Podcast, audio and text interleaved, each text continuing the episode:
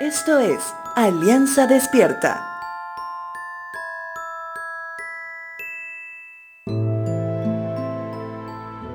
Cuando escudriñamos la palabra de Dios en el capítulo primero del Evangelio de Juan, nos vamos a encontrar con otro varón de nombre Juan, más conocido como Juan el Bautista.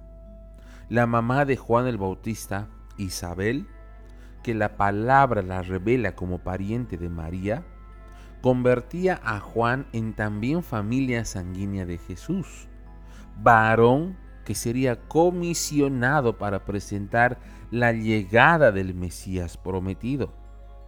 Entonces, conociendo esto, la tarea de Juan el Bautista era realmente complicada.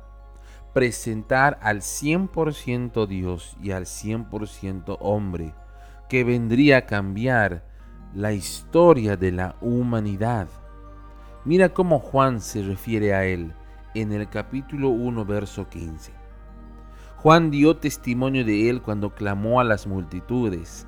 A él me refería yo cuando decía, alguien viene después de mí que es muy superior a mí porque existe desde mucho antes que yo. Cada que leo esta porción de la palabra, me recuerda la importancia de conocer nuestra posición. Creación somos, hijos somos, muy pequeños de un Dios que la palabra tamaño está fuera de su real envergadura. Lucas 11, verso 2 dice, Padre nuestro que estás en los cielos, santificado sea tu nombre venga tu reino, hágase tu voluntad, como en el cielo, así también en la tierra. Cuando Jesús enseña la estructura de cómo debe ser nuestra oración, nuevamente nos recuerda nuestra posición y la posición de Dios. Hoy podemos encontrarnos con personas que colocan su nombre y su fotografía no solo en pancartas o letreros, sino también inundan las redes sociales.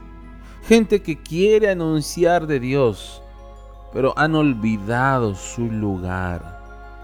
Exaltan su nombre, su posición, cuando el único digno de ser exaltado es Cristo Jesús. Cuando reconocemos nuestro lugar, evitamos que nuestro orgullo controle nuestras decisiones. Con solo escuchar la dulce voz de Dios que me dice, Hijo, hoy lo hiciste bien, te quiero mucho. Para mí es más que suficiente. Te animo a que encuentres tu lugar detrás de los telones donde el único que brilla en el escenario principal es Jesús nuestro Señor.